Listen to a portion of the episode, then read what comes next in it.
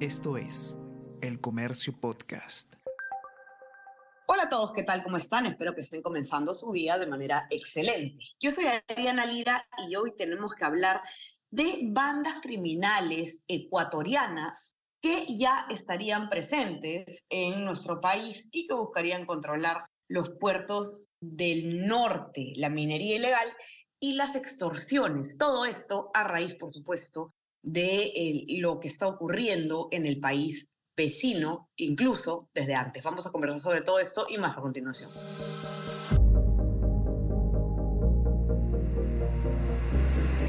Tenemos que hablar con Ariana Lira.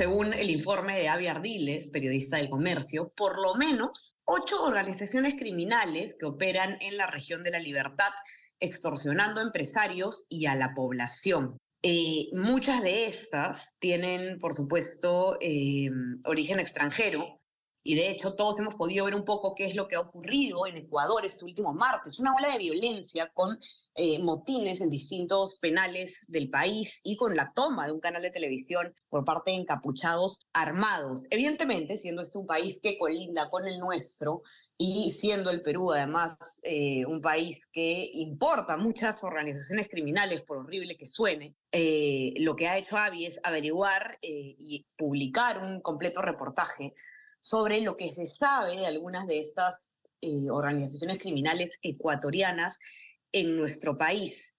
Y dos de ellas, que son de las, digamos, más, más temidas, eh, están ya teniendo algunas actividades eh, peligrosas en la mira de nuestras autoridades en el norte del país. Avi, ¿cómo estás? Bienvenida. Cuéntanos qué está pasando con los choreros y tiguerones, sobre todo, estas dos bandas ecuatorianas.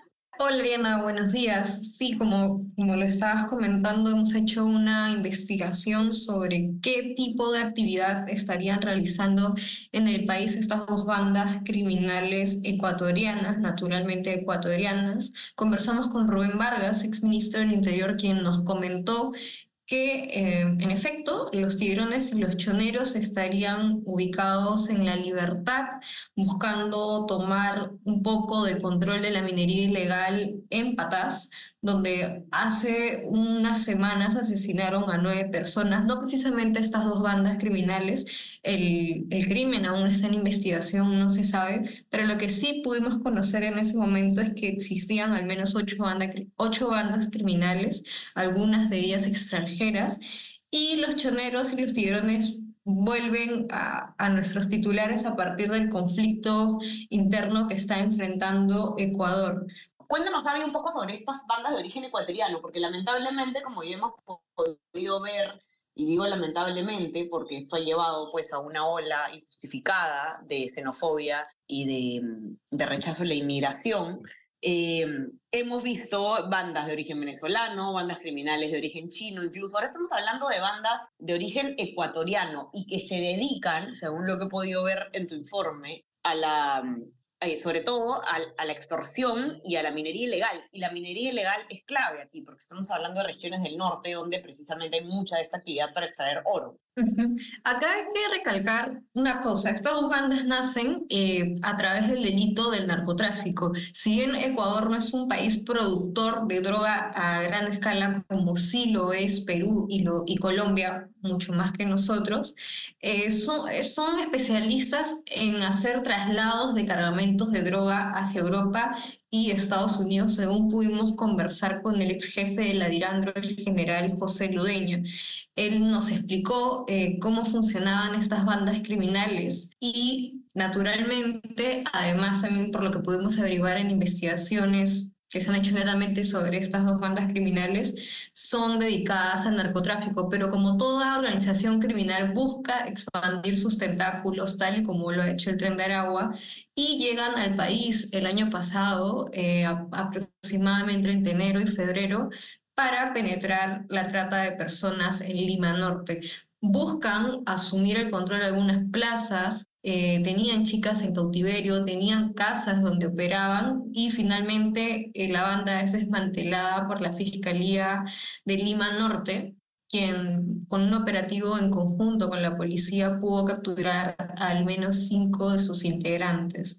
¿no? Estos criminales, hablando de los tiburones quienes fueron capturados acá en el país, más no los choneros, eh, se identifican a través de tatuajes donde se ve un tigre y algunas frases que los identifica como banda criminal. Y como te comentaba, si bien en Ecuador iniciaron a través del narcotráfico y luego se fueron un poco hacia el lado de las extorsiones, los tiguerones llegan al Perú bajo la trata de personas, pero Rubén Vargas explica que además de los tiguerones que ya se tiene un antecedente que sí han estado en el país y de hecho algunos integrantes están cumpliendo una pena de prisión preventiva, em, los choneros también ya estarían en la libertad junto a esta banda mencionada, intentando penetrar eh, otra economía ilícita o que es la minería ilegal, ¿no? Como parte de esta expansión de organización criminal. Además, para acotar un poco lo que iba el reportaje, como parte de este plan de crecimiento criminal,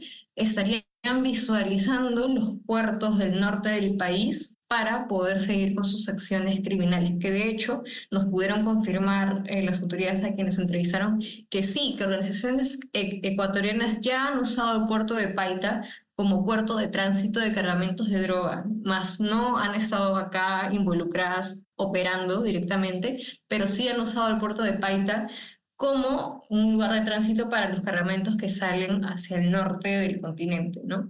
Ahora, estas, eh, la presencia de estas bandas en el Perú no viene de, de, de, ahora, o sea, no es que, uy, hubo estos motines, hubo, se decreta conflicto armado interno en Ecuador y se vienen para acá los criminales como tú explicas en tu nota, esto está ya, ya tienen presencia en el país hace un tiempo. ¿Qué acciones han tomado las autoridades peruanas eh, contra estas, eh, o para tratar de controlar estas, estas mafias, estas bandas? ¿Y cuáles se están tomando ahora para reforzar la seguridad de nuestro país, eh, teniendo en cuenta el, el, la fuga de criminales de, al, de alto perfil en Ecuador relacionados justamente como, te comentaba, eh, la policía, junto con la fiscalía, realizó un operativo en febrero del año pasado donde se logró la captura de los integrantes de la banda Los Tiguerones, quienes pretendían tomar el control territorial en Lima Norte.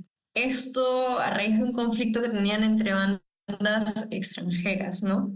Y bueno, esa fue la acción policial del momento.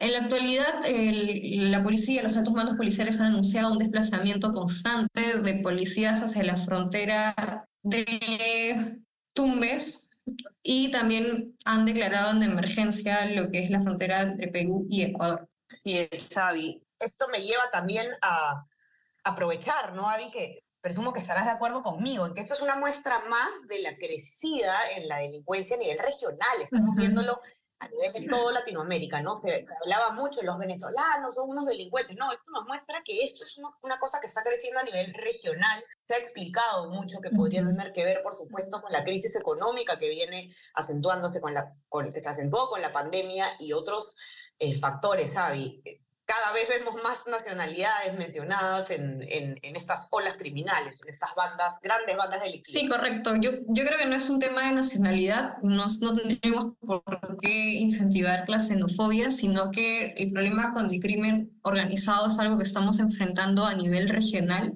En el comercio hemos publicado diversos informes explicando la situación también en la frontera entre Perú, Brasil y Colombia, la existencia de estas organizaciones criminales brasileras, la existencia de clanes peruanos también vinculados al narcotráfico. Hemos hecho reiterados reportajes sobre el tren de Aragua y sus operaciones en el país, y asimismo sobre bandas peruanas y, ah, bueno, ahora ecuatorianas. Entonces, el crimen organizado es algo que lamentablemente no tiene nacionalidad, sino delitos que sí son compatibles ¿no? entre las bandas.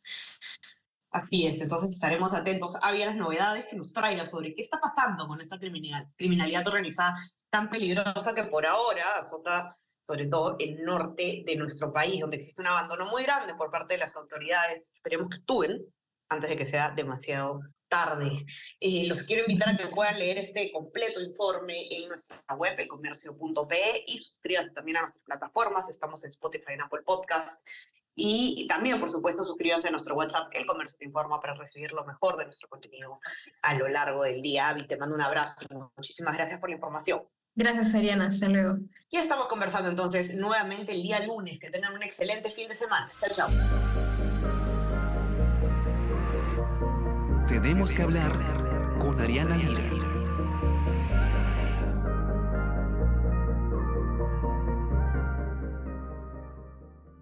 Esto es El Comercio Podcast.